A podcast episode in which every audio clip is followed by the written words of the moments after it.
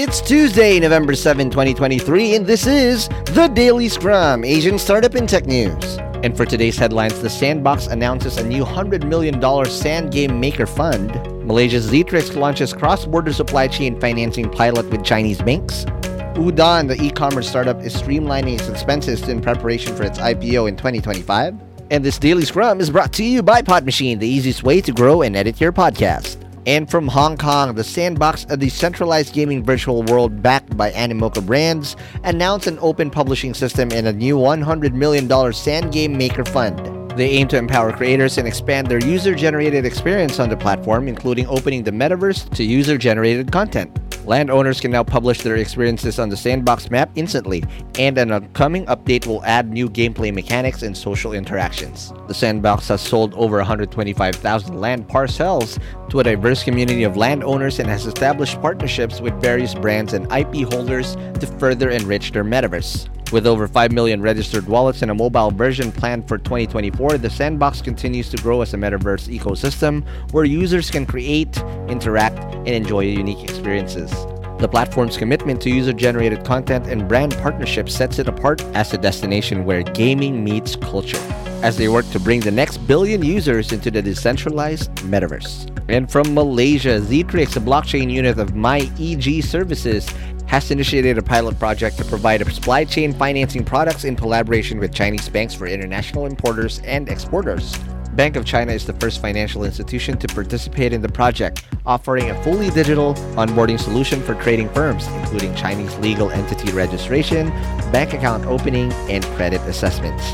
Approved clients will benefit from low cost financing and quicker release of drawdowns, utilizing on chain events recorded and verified on Zetrix blockchain network. Zetrix focuses on powering the digitization of cross border trade, providing a secure and reliable blockchain platform endorsed by the Chinese government.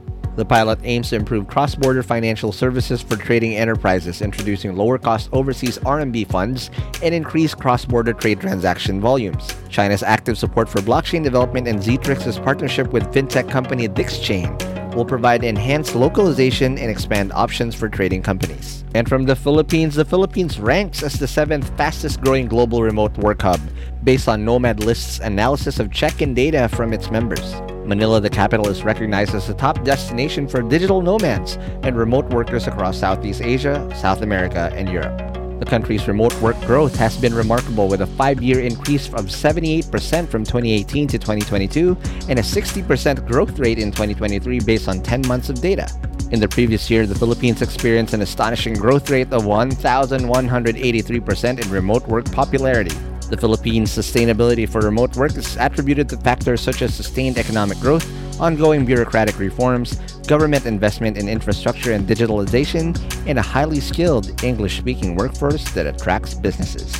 And from India, e-commerce startup Udaan, a competitor of Reliance Industries Limited and Walmart Inc.'s Flipkart in helping smaller merchants source goods in India, is focusing on cost reduction and forming new partnerships with consumer brands in preparation for its IPO in 2025. The company aims to achieve operating profitability within 18 months, aligning with its IPO timeline. Udaan is streamlining operations to ensure steady financial performance and maintain its market share in the rapidly growing Indian economy.